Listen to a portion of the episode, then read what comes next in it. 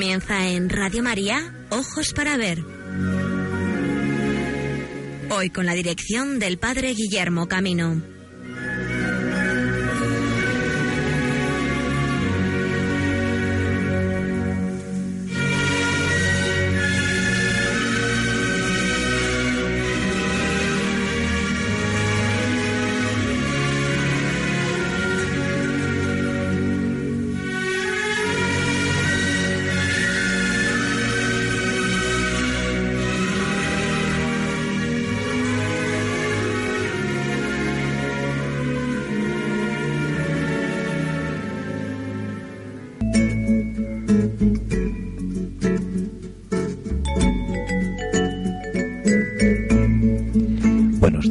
Amigos y amigas de Radio María. Bienvenidos a esta nueva edición de Ojos para Ver, un programa que desde Radio María quiere acercaros a uno de los eventos culturales para comprender el diálogo entre la fe y, de modo especial, su plasmación en la belleza del arte cristiano. Hoy vamos a dedicar, dentro de este año Murillo, un itinerario estrictamente sevillano, así que vámonos para allá no sé si en el AVE, en el autobús, en avión, como queréis, pero con nuestra imaginación nos vemos todos en la calle Sierpes para encaminarnos allá por la Plaza San Francisco hacia la catedral y conocer de primera mano a Murillo. En este caso vamos a ver dos de sus exposiciones y espero que paséis un rato entretenido de aquí a la una y media del mediodía en el territorio peninsular, doce y media en el territorio insular canario. Yo saludo a todos aquellos que aún no nos hemos encontrado en estas ondas de Radio María. Hemos comenzado un nuevo año y es de justicia en este tiempo ordinario ya desde el pasado domingo, con la celebración del bautismo del Señor, hemos clausurado la Navidad y somos del tiempo. Como nos reza esta canción de Glenda, el Señor es el definitivo Señor del tiempo, principio, final, el Dios de la eternidad. A Él le decimos, y nos sirve esta plegaria como prólogo al mensaje que queremos transmitir en este programa Ojos para Ver. Es nuestro tiempo. Este tiempo menudo y sin novedad. Este tiempo de las cosas que se hacen todos los días, mientras hacemos tiempo y caminamos. Estamos en este tiempo bajito, casero, campechano, que nos recibe en zapatillas y nos ofrece una copa, aunque la etapa haya sido monótona. Es tiempo perdido y hallado en el templo, en la calle, en el trabajo, es pozo del tiempo, lo que queda pendiente cuando tachamos la agenda. Este es el tiempo de los trabajos, de todos los amores, de todos los sueños, de las rutinas, de todos los vientos.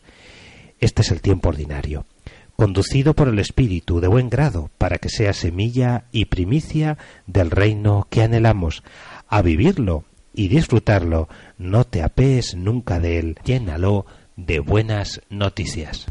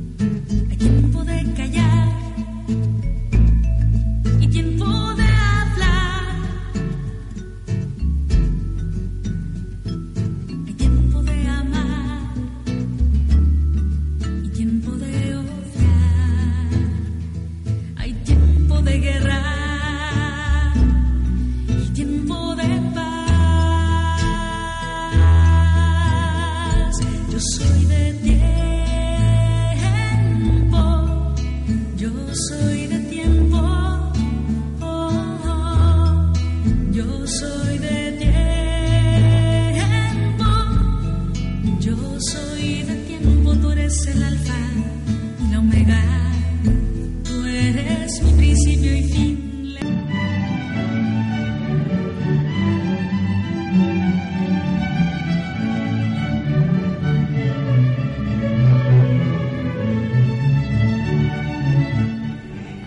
Música del barroco sevillano, interpretado por la Orquesta Barroca Euterpe, nos traslada hasta esta ciudad que ha sido considerada, es considerada por algunos como el destino un turístico del año 2018.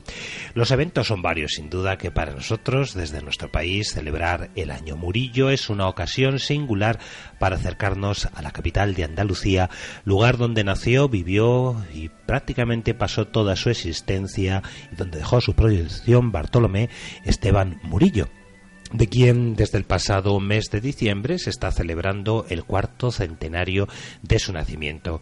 Con motivo de conocer en esta ocasión, en Ojos para Ver, otra de las exposiciones, en este caso la inaugurada en la Catedral de Sevilla, vamos a escuchar a los protagonistas de esta exposición. Por un lado, a su comisaria, doña Isabel Gómez Gamero, y al canónigo perfecto de la liturgia, don Luis Rueda, que nos van a presentar el sentido y la estructura de esta exposición. Me parece que esta exposición en la Santa Iglesia Catedral de Murillo, pues completa las que las demás que se están haciendo en el sentido que encuadra al personaje, a Murillo, en la historia en la que él vivió y en la que él hizo su trabajo como pintor, ¿no? Después de la reforma luterana y con el Concilio de Trento y la reforma católica, y en ese cuadro histórico doctrinal e incluso espiritual, encuadrar toda su obra como una llamada a la santidad que era lo que pretendía el Concilio de Trento, santidad que vemos reflejada en sus obras, esa llamada a la santidad, y que por eso nuestra exposición se titula La mirada de la santidad.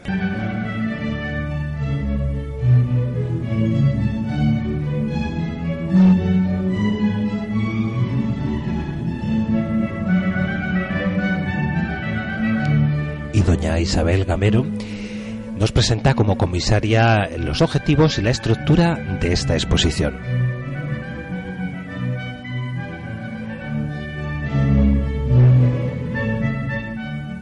Objetivos marcados en la exposición de Murillo en la Catedral, La mirada de la santidad, pues son dos, como bien ha dicho don Luis Rueda. Eh, uno es eh, un concepto eh, técnico, la obra en su lugar, y otro, otro objetivo conceptual, la mirada de la santidad, o sea, la representación de esos santos a través de la pintura de Murillo. Y para quienes conozcáis la Catedral Sevillana, sabéis que esta obra cuenta, este edificio cuenta con 16 pinturas de Murillo. La dificultad, pues es que algunas de ellas no están a la altura del espectador porque ocupan o bien vanos en los muros o sobre todo los óculos, como nos van a comentar, los tondos, eh, se encuentran a una altura incluso, bueno, pues considerable para ser percibidos en su detalle. Por eso vamos a escuchar qué solución se ha previsto para poder observar estas obras. Veréis qué original. Un aspecto, eh, la dificultad, la dificultad de implementar lo que es una exposición sobre Murillo con el lugar para donde se hicieron las obras. Si estamos viendo que estos tondos de Santo Sevillano pues están a, a 10, 12 metros de altura, ahí es muy difícil que eh, un visitante pueda observar los detalles, pueda observar la dulzura de las miradas de Santa Justa y Rufina, de San Isidoro, de San Pío.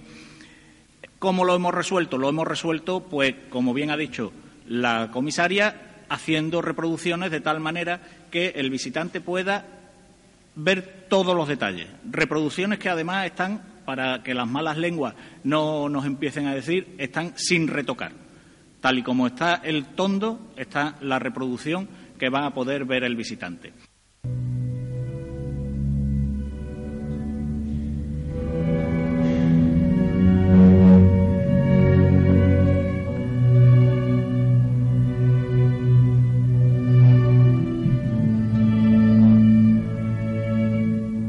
Y como en otras ocasiones, amigos, invitándoos a que pongáis un poquito de imaginación junto a mis palabras, os invito a que hagamos un recorrido por esta exposición.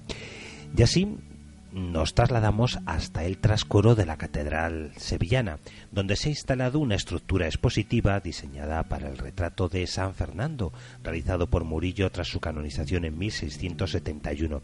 De todas las representaciones de este santo rey, esta pintura destaca por su calidad técnica y expresiva, con una mirada elevada hacia lo alto, que invita al espectador a vislumbrar la verdadera santidad. Este retrato se ha convertido en el prototipo de la iconografía de San Fernando.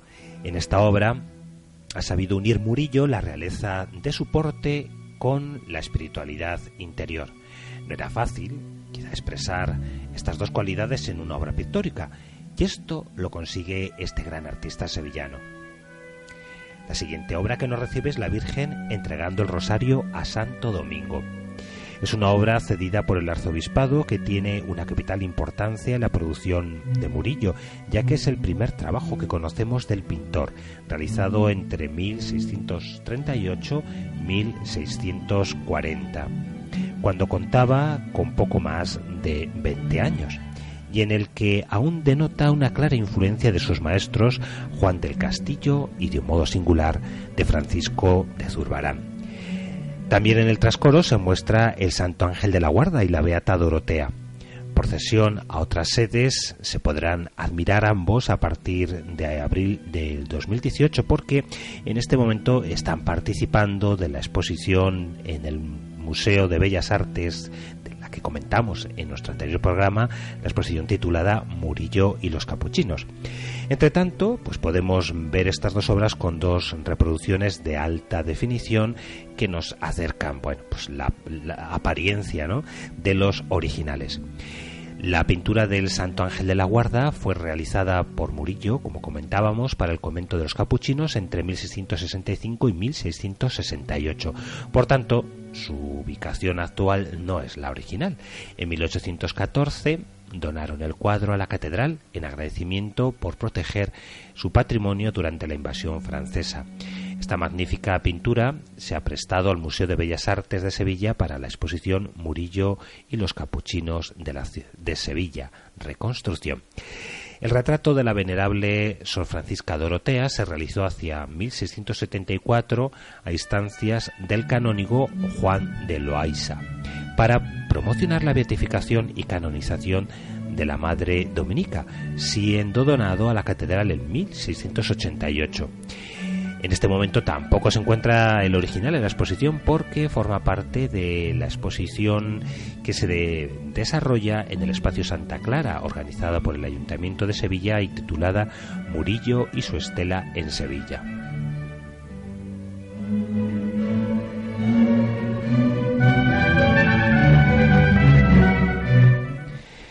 Como un elemento integrador también de esta exposición se ha focalizado la tumba del canónigo Justino de Neve, amigo y mecenas de nuestro insigne pintor, de quien hemos ya comentado en otras ocasiones la relación y la función de mecenas que realizó este canónigo de la catedral de un modo singular, si recordáis, hace dos años comentamos la exposición titulada El arte de la amistad, que trataba de la relación y la promoción artística entre Justino de Neve y Murillo.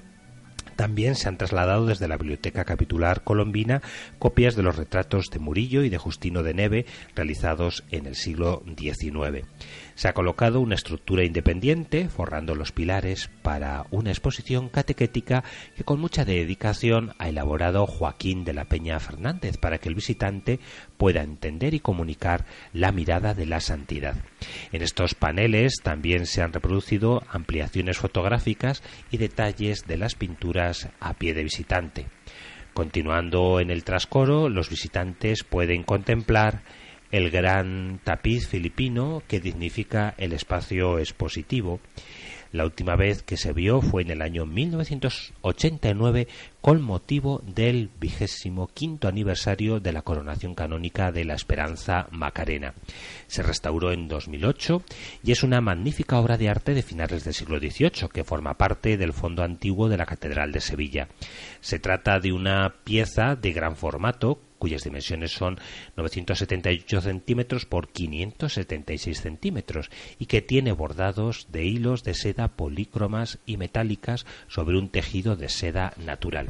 También dentro del bordado se mostrará un magnífico sin pecado, un motivo de la Inmaculada, que tras su restauración podrá contemplarse por primera vez. No se ve desde principio del pasado siglo XX. También se expone las fiestas de la consagración de la iglesia del Sagrario de la Catedral, para explicar la religiosidad popular en la que la ciudad estaba inmersa en la época de Murillo.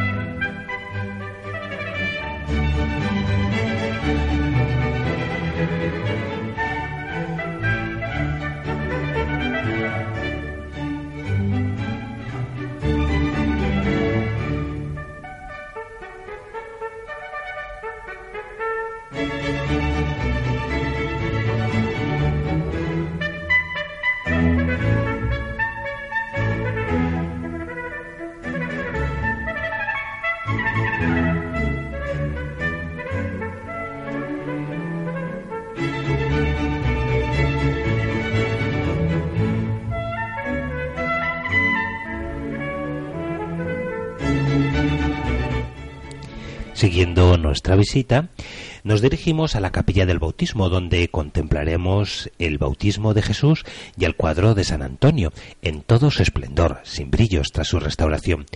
El espectador casi llega a adentrarse, podemos adentrarnos en el habitáculo en el que se encuentra San Antonio recibiendo la gracia de tener al niño Jesús entre sus brazos.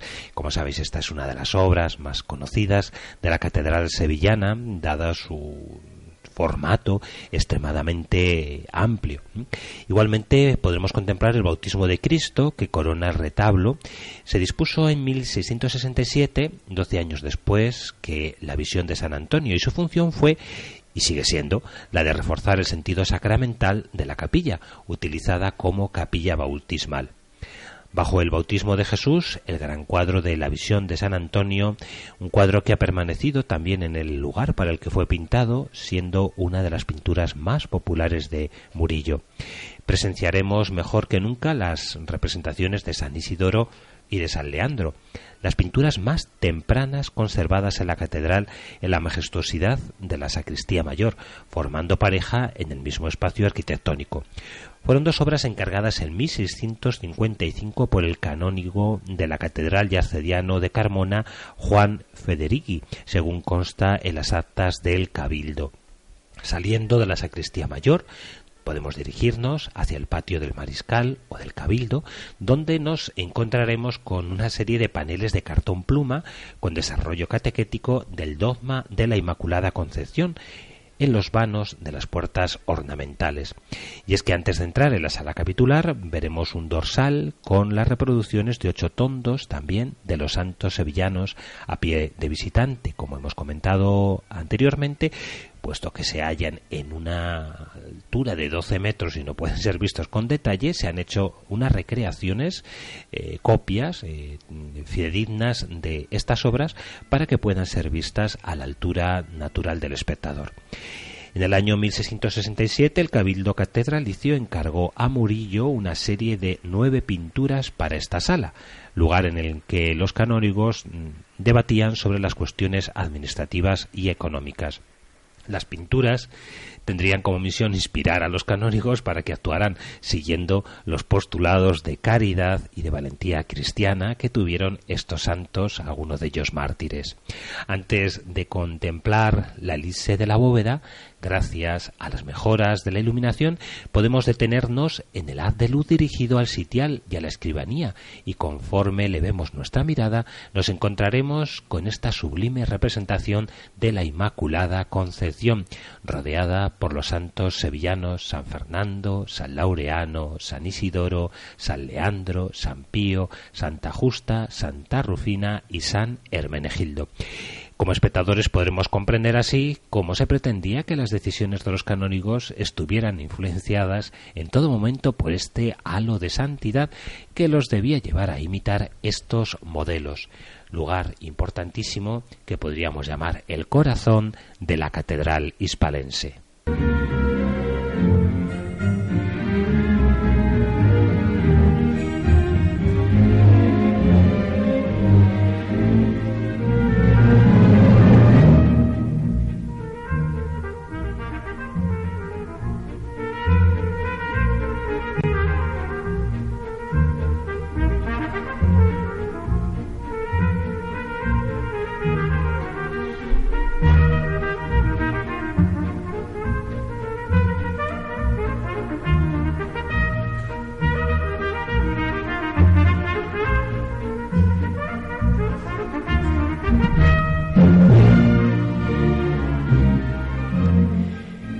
Continuamos con nuestra visita a esta exposición Murillo, la mirada de la santidad en la Catedral Hispalense.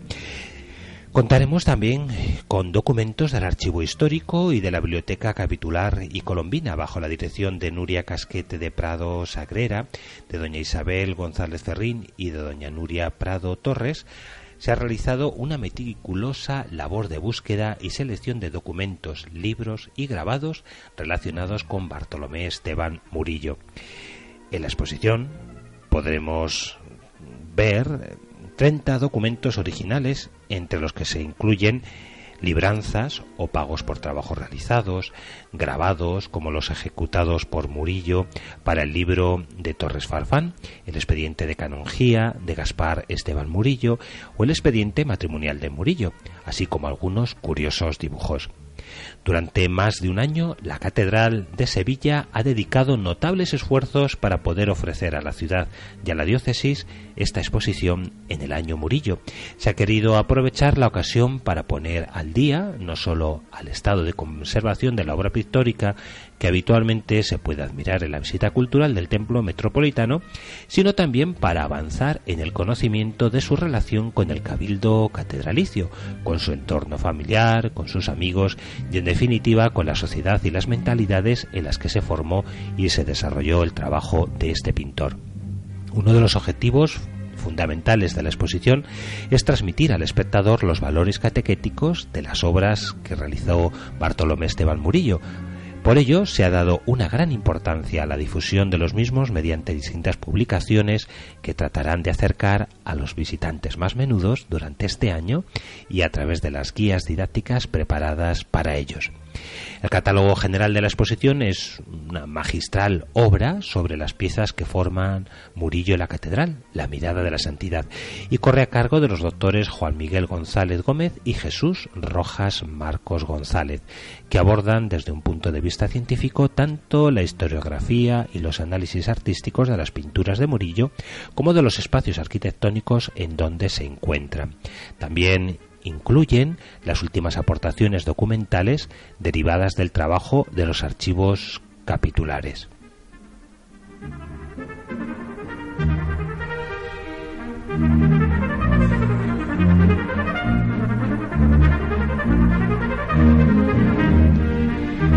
El libro guía de la exposición se ha editado tanto en castellano como en inglés. Se trata de un libro de pequeño formato y bajo coste que permitirá al visitante que desee, mediante una somera información, adentrarse en las características generales de las pinturas expuestas, así como en el entorno cultural en que se realizan.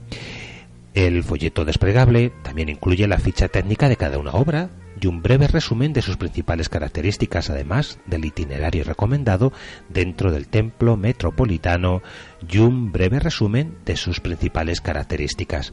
Entre los materiales pedagógicos se cuenta también con un cómic de 24 páginas para repartir a los visitantes más pequeños, un ejemplar colmado de valores de Sevilla de ayer que podemos trasladar a la Sevilla de hoy de mano de Murillo. La página web ha sido específicamente creada para la exposición con enlaces directos desde la página web de la catedral y de la archidiócesis y en ella se refleja toda la información contenida en los catálogos y guías, además de los contenidos audiovisuales promocionales dará soporte a la generación de códigos QR que se instalarán en la exposición y que serán descargables desde el móvil y desde tablets para facilitar la visita, incluso en otras lenguas. Incluye también un archivo de audio especialmente diseñado para las personas invidentes con la descripción de cada una de las obras. Y bien amigos, este recorrido por la Catedral de Sevilla cuenta con dos argumentos principales, uno técnico y otro conceptual, la obra en su lugar y la santidad como referente. Estos son los objetivos marcados de esta muestra que esperamos que pueda servir para redescubrir la figura de Murillo, no solo como un gran artista, sino como alguien que supo transmitir la santidad y los valores de la espiritualidad cristiana a través de sus obras, que intentó plasmar la santidad del cielo representándola como santidad de la tierra. Nos encontramos amigos con un hombre de profundas raíces cristianas que a través de su arte supo transmitir la belleza de la fe. Que sus pinturas sean hoy igual que ayer, instrumento para acercarnos a las glorias del cielo en los más necesitados de la tierra, que su obra sea el consuelo de afligidos y sepamos entender y difundir su mensaje evangelizador. Pues bien amigos, si Sevilla es destino universal turístico en este año, ¿cómo no? Lo va a ser dentro de esta gran ciudad, en su templo majestuoso, Murillo, la mirada de la santidad. Animaos.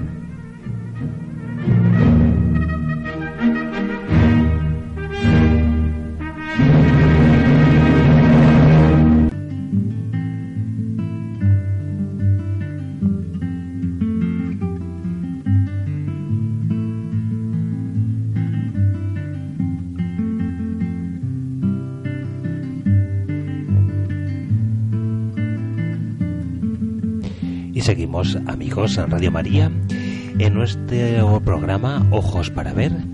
Una vez más, en este año Murillo estamos conociendo algunas de las exposiciones y también de las intervenciones que sobre el patrimonio de Sevilla se ha realizado para recuperar la impronta de la obra de este genial pintor en los espacios donde fueron diseñadas algunas de sus obras. Y el caso es que también algunas de las obras pues eh, no están. No están porque, como sabéis, eh, Murillo fue objeto de un gran interés durante el periodo de la invasión napoleónica y muchas de sus obras fueron expoliadas. Es el caso de dos de las pinturas que se encontraban en la parroquia de Santa María la Blanca y que con ocasión de este año de Murillo se ha realizado dos copias de ambas obras para eh, que el espacio donde fueron diseñadas eh, estas dos obras singulares, como vamos a escuchar ahora, pues puedan al menos devolvernos la impronta visual que ofrecía cuando ambas estaban en sus lugares originales. Vamos a escuchar pues esta intervención que ha realizado la parroquia de Santa María la Blanca para recuperar el impacto visual de las dos obras de Murillo.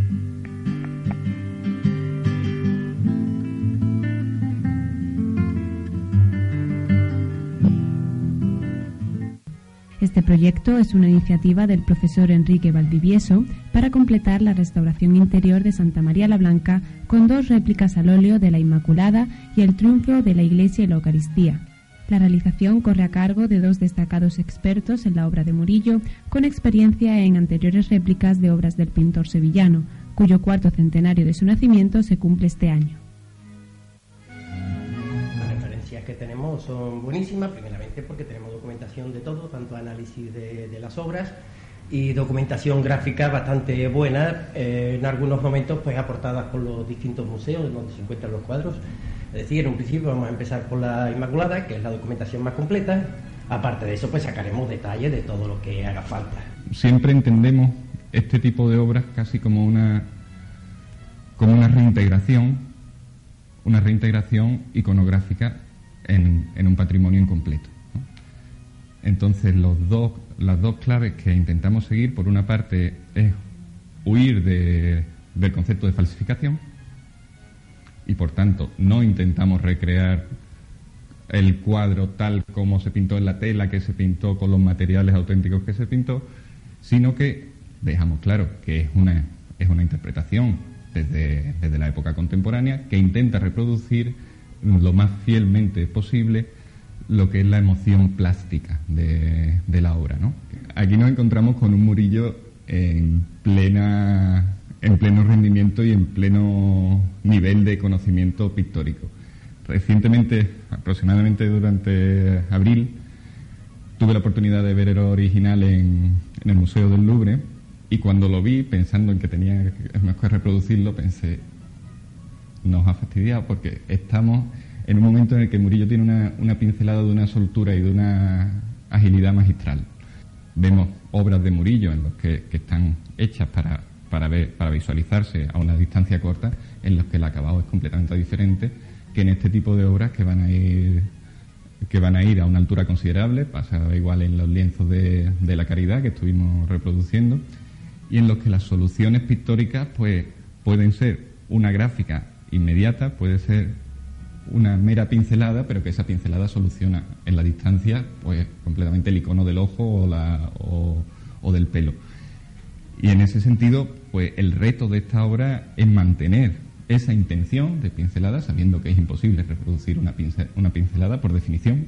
Una pincelada, pues, es una contingencia gráfica que depende de la propia mano y de, la, de las cualidades eh, físicas del artista, ¿no? Pero sí buscar esa, esa intención para, que, para conseguir, en alguna manera, transmitir esa misma, esa misma atmósfera. ¿no? La técnica que utilizamos es la misma de, aparentemente, la misma del siglo XVII. Ah. Eh, es decir, que en el siglo XVII se trabajaba conjuntamente con sus equipos colaboradores y aquí ocurre lo mismo, lo único que cambia son eh, la modernidad de los materiales, pero la técnica es la misma. Dado que tenemos que mantener una fidelidad lo más, lo más completa posible al original, los materiales, eh, quiero decir, el dibujo, con los medios actuales podemos asegurarnos de que cada cosa está exactamente en su sitio, ¿no? Entonces, al reproducirlo al tamaño, al tamaño original, al tamaño que va a ir, no alteramos nada de la composición, no interpretamos nada de, la composición. Sin embargo, si a la hora de pasar esas líneas maestras al dibujo requieren de, pues, de una interpretación. Yo calculo que aproximadamente, para no pillarnos los dedos, serán como unos seis meses por cada cuadro. Son cuadros laboriosos.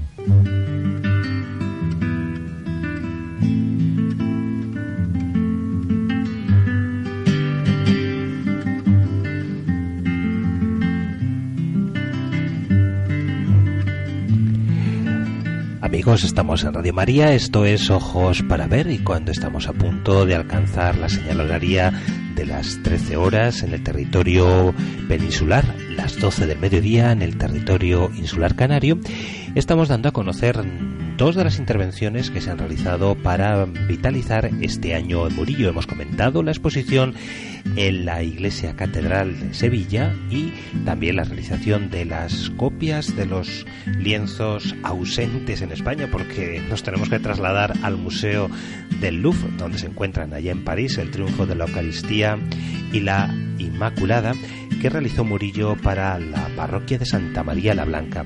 Son numerosísimas las publicaciones y estudios que se, están, que se están editando para mm, divulgar la figura de Murillo. También numerosos los recursos audiovisuales. Os invito a que podamos escuchar como síntesis un poquito de todo ello, de lo el punto en el que está la investigación sobre la figura de Murillo, eh, el comentario que nos ofrecen gracias a la tarea de difusión de la UNEP, del canal de la UNEP, eh, una locución de un reportaje que ha realizado los estudios de esta universidad para divulgar la figura de Murillo, en la cual intervienen algunos de sus máximos especialistas. Me refiero a don Javier Portús y a doña Alicia Cámara. Ellos nos van a presentar cuál es un poco el punto en el que está hoy la investigación en torno a la figura de Murillo, cuáles son los valores que se han rescatado en este momento porque eh, los artistas, aunque nos parezca lo contrario, pero también tienen sus modas, sus momentos donde pueden tener un aprecio, una aceptación dentro del público y otros momentos donde a veces su obra queda olvidada o se ve solamente desde una perspectiva, ¿no?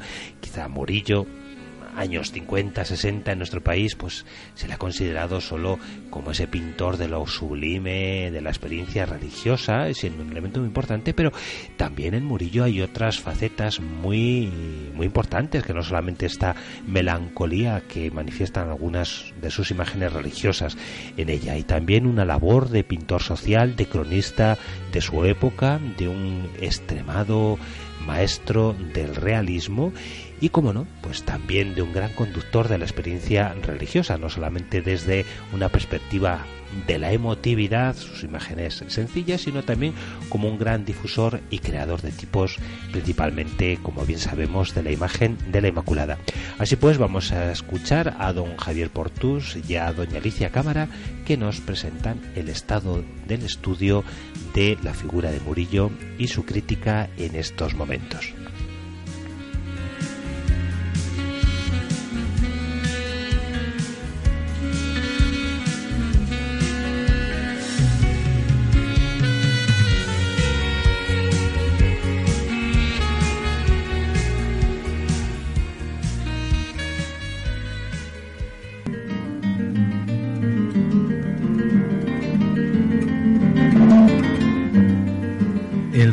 Guadalquivir fue puerta de sueños, de esperanzas, de un mundo nuevo, en una época en la que Sevilla constituía una de las primeras urbes del territorio hispano. El puerto de Indias veía llegar los cargamentos de oro, plata y materias primas de las Américas. Lope de Vega, en su obra El peregrino en su patria, señaló, Sevilla, ciudad en cuanto mira el sol, bellísima por su riqueza, grandeza y majestad, trato, policía, puerto y puerta de las Indias, por donde todos los años se puede decir que entra dos veces en ella el sustento universal de España. En esta España, en esta Sevilla del siglo XVII, nace y se desarrolla Bartolomé Esteban Murillo. Murillo nace en Sevilla a finales de 1617 y es un artista eh, del que comparativamente se conoce bastante, bastante más que gran parte de sus colegas españoles del siglo, del siglo de oro. La obra de Murillo está eh, directamente relacionada con, Sevilla. En la época en la que trabaja Murillo, eh, Sevilla, aunque atraviesa una crisis demográfica y una crisis económica importantísima, seguía siendo eh, un centro urbano muy importante dentro de, la, dentro de la península y eso condiciona desde muchos puntos de vista la carrera de, Murillo.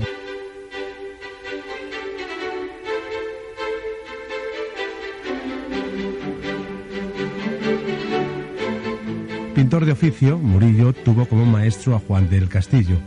En su creatividad artística se deja impregnar por las obras de Zurbarán o Francisco de Herrera. No son solo locales las influencias que recibió Murillo. También adopta referencias de la escuela italiana y la flamenca a través de la contemplación directa de numerosas pinturas y estampas de estas escuelas cuando pasaban por Sevilla camino al Nuevo Mundo.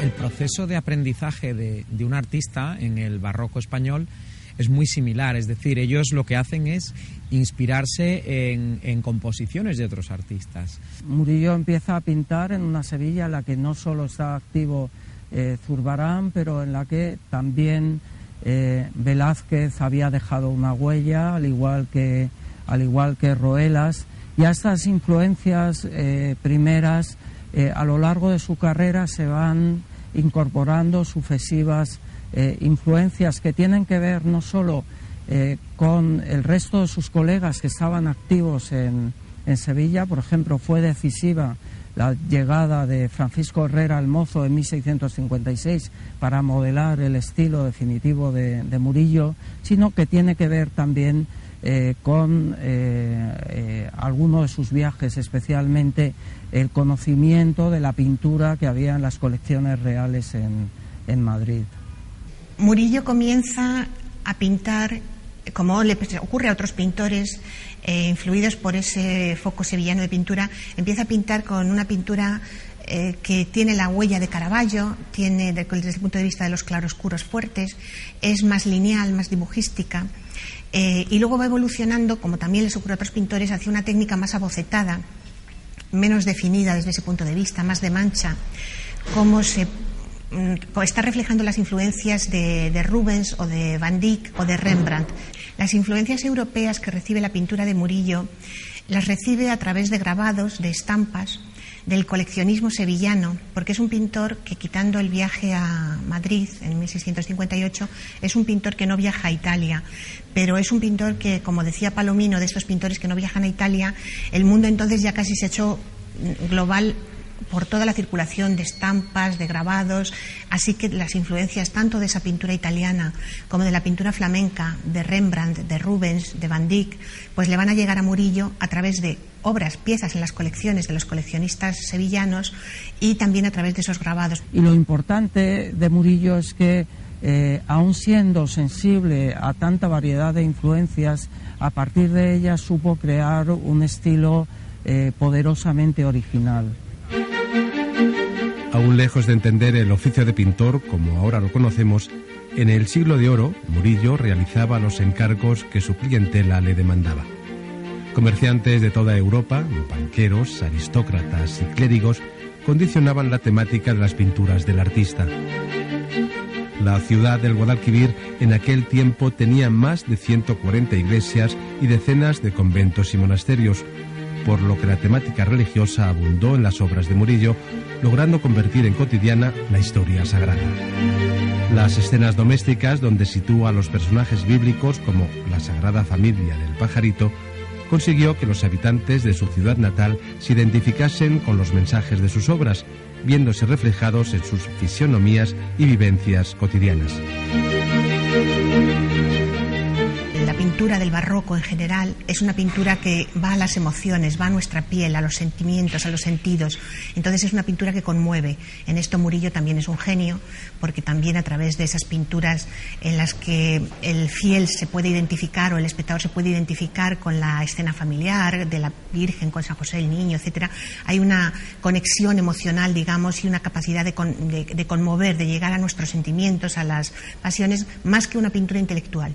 En Murillo es muy importante eh, la recepción de, la obra por parte del público y cómo él encuentra una fórmula que es demandada por, su clientela. Por tanto, eh, en este prestigio de Murillo, en esta fama de Murillo, eh, el artista es muy consciente de lo que está haciendo. Se está labrando y se está creando una imagen en la ciudad que él mismo potencia y que son sus clientes precisamente, estoy pensando en los franciscanos, estoy pensando más avanzado en los capuchinos también, pero él ha creado algo que la sociedad necesita y que la sociedad demanda. ¿Por qué? Porque la sociedad se identificaba con estas escenas.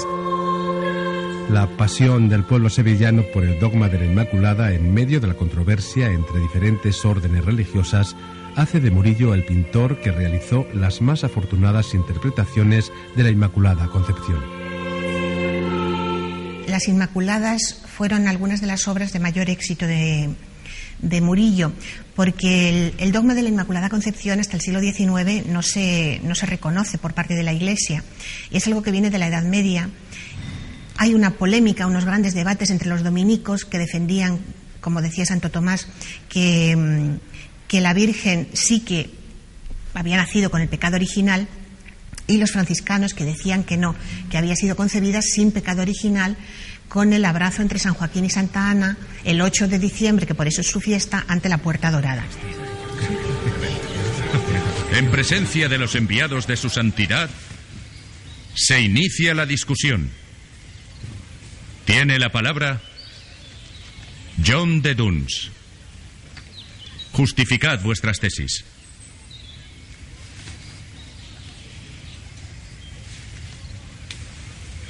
Nuestra Madre la Virgen María siempre ha estado libre de pecado desde el momento de su concepción. Pero no habría sido así si no hubiera sido preservada del pecado original. Jesús es el mediador perfecto y la ha preservado también del pecado de Adán. La pintura barroca recupera el carácter docente, rescatando el carácter de Biblia para los iletrados del arte medieval. Todo aquel que no sabía leer, que eran la mayoría, aprendía las historias de la religión mediante las imágenes, que debían ser fieles a los textos en los que se basaban. Algunos ejemplos podemos encontrarlos en las obras que actualmente se encuentran en el Museo de Bellas Artes de Sevilla que Murillo realizó para el convento de los capuchinos de Sevilla. Sin duda una de las más célebres es la pintura de las santas Justa y Rufina, que siendo vendedoras de jarros, pucheros y platos en la calle, se negaron a dar un donativo a los dioses romanos por ser cristianas, motivo que les llevó a la muerte. Las dos santas aparecen sosteniendo la torre de la Catedral de Sevilla, recordando el milagro que se les atribuye cuando salvaron la torre sujetándola durante el terremoto de 1504. La pintura tiene que ser la Biblia de los iletrados, es decir, la pintura tiene que explicar y contar al que no sabe leer, lo mismo que lo hacen los sermones, por eso hemos hablado como de sermones visuales, lo mismo que escucha al predicador, el fiel, en esas imágenes, en esa pintura, él ve lo que le están contando, no sabe leer, pero entiende todas esas historias. Murillo, directo a los sentidos, representa con gran sensibilidad de la infancia. Hace que aparezca en muchas de sus obras, ya sea como personaje principal, representando al niño Jesús o a San Juan Bautista Niño, o como personajes que acompañan las escenas. Lo podemos ver en Santo Tomás de Villanueva entregando limosna a los pobres o en los querubines que acompañan a las diferentes Inmaculadas. El pintor no solo realiza obras religiosas, también refleja escenas de distintos aspectos de la vida popular situados preferentemente en la calle. En Sevilla, en la segunda mitad del siglo XVII, tres cuartas partes de la población eran de bajo nivel económico, además de existir gran cantidad de mendicantes. Murillo logra reflejar esas escenas de supervivencia con gran habilidad e ingenio, rescatando la ternura de la infancia. Murillo responde a su clientela y la clientela en Sevilla también es una clientela compleja porque es una clientela en la que están mercaderes, están comerciantes de Holanda, de, de los Países Bajos, que, por ejemplo, van a demandar ese tipo de obras de las pinturas de los niños de la calle, pinturas más de género, pinturas que son lo que a ellos les gusta. Y Murillo se acomoda y hace unas obras maestras en ese sentido, con estos niños comiendo en la calle, con su perrillo, es decir, jugando, etcétera. La sociedad se identificaba con estas escenas. Se identificaba, por ejemplo, con las escenas de pobreza de los niños mendigos, se identificaba con estas vírgenes y con estas obras que de alguna forma calmaban el dolor de una sociedad diezmada por la peste. Los dibujos son decisorios en el lenguaje de Murillo. En los dibujos preparatorios de sus obras copia detalles de otras obras compuestas por otros artistas o por él mismo. Detalles determinados, partes, casi nunca el todo de la composición, creando una personalidad gráfica propia. En 1660, Murillo, junto con Francisco de Herrera, fundan la Academia de Dibujo de Sevilla, donde se formarían gran cantidad de pintores, retablistas, escultores y decoradores sevillanos.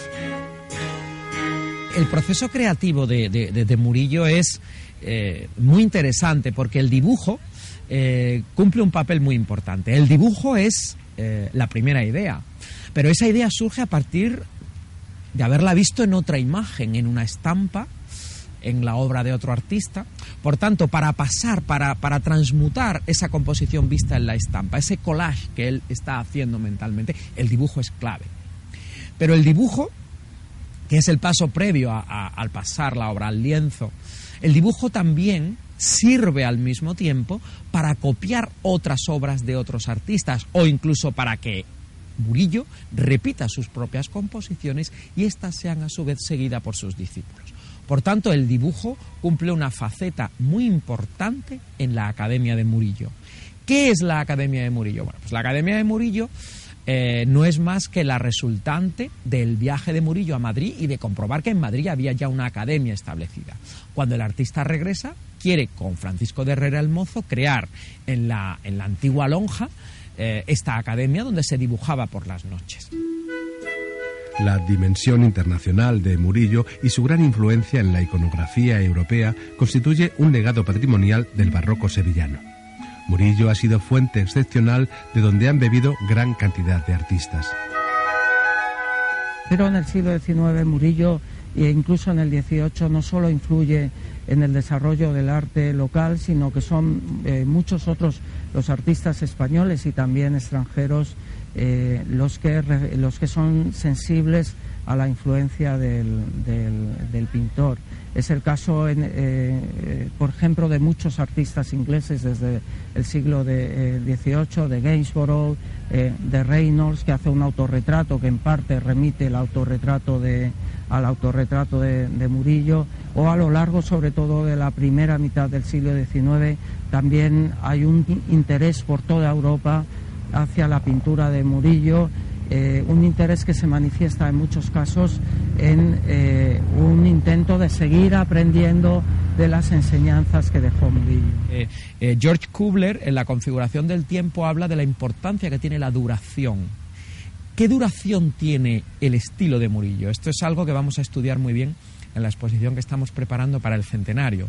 Murillo y su estela en Sevilla. Es estudiar el poder de las imágenes, el poder de duración de las imágenes, cómo esas imágenes perviven en el tiempo, cómo esas imágenes son recuperadas en el siglo XVII, en el XVIII y en el XIX, y cómo hasta en la fotografía hay una, interacción y una influencia de esa estética murillesca. En el cuarto centenario del nacimiento del pintor sevillano, el Ayuntamiento de Sevilla quiere conmemorar su vida y obra, reconocer su figura como embajador del talento y potencial de la ciudad. En este año Murillo se pretende profundizar en el conocimiento del pintor en el contexto urbano, cultural, social y simbólico del siglo XVII y en conexión con la Sevilla del siglo XXI, entre otros objetivos. Para ello se realizará un simposio que intentará dar una nueva visión del artista por diferentes especialistas de todo el mundo y en el cual la UNED participará. El simposio internacional va a ser un acontecimiento realmente muy importante para el mundo científico, porque del 19 al 22 de marzo del 2018 va a reunir a los 55 expertos mundiales mm, más importantes en la obra del artista, desde, desde Felipe Pereda de la Harvard University, Víctor Stoiquita de la Universidad de Friburgo, Javier Portus del Museo Nacional del Prado y, y otros tantos, ¿no? Murillo es un artista que se puede conmemorar en dos años. Eh, precisamente porque es un artista que es bautizado el 1 de enero de 1618, por tanto es muy probable que naciera el día anterior, por tanto nacería el 30 o el 31 eh, de diciembre del 1617. Esta circunstancia es la que favorece que su, que su centenario pueda tener lugar eh, en dos años. En el año Murillo podremos ver diferentes exposiciones para las que se están restaurando cuadros cedidos por diferentes museos europeos. Numerosos espectáculos de teatro, cine, música, danza. Conoceremos rincones y espacios donde el artista sevillano ha dejado su huella. Murillo llegó a ser en algún momento incluso más valorado que, que Velázquez.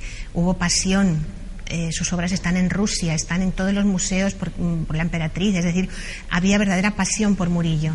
Se compraban los Murillos, se inventaban Murillos en Sevilla para venderlos a los extranjeros y Murillo fue, realmente la fama de Murillo fue extraordinaria. A la hora de imaginarnos la, Sevilla del siglo XVII, sus gentes, sus escenarios, eh, sus ideales, eh, lo hacemos con muchísima frecuencia a través del filtro que nos proporcionan las pinturas de, las pinturas de Murillo. Murillo es un artista que tiene aura, es un artista aurático, sus obras tienen aura y esto es lo que hace que llegue a la sociedad y que, y que sea una y otra vez utilizado no solo por la sociedad, sino también por lo que significa esa forma de llegar.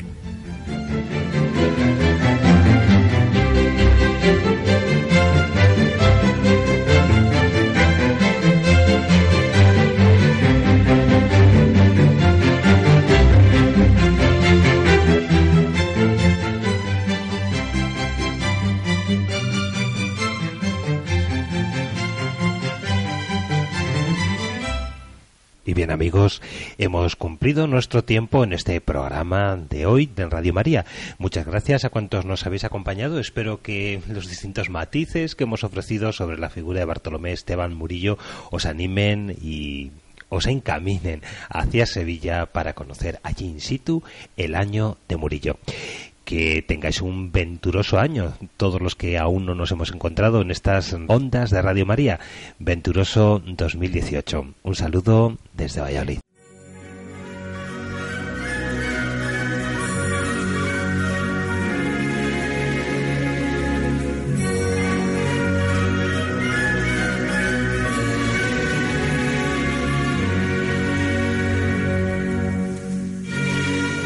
Así finaliza en Radio María, Ojos para Ver. Hoy con la dirección del Padre Guillermo Camino.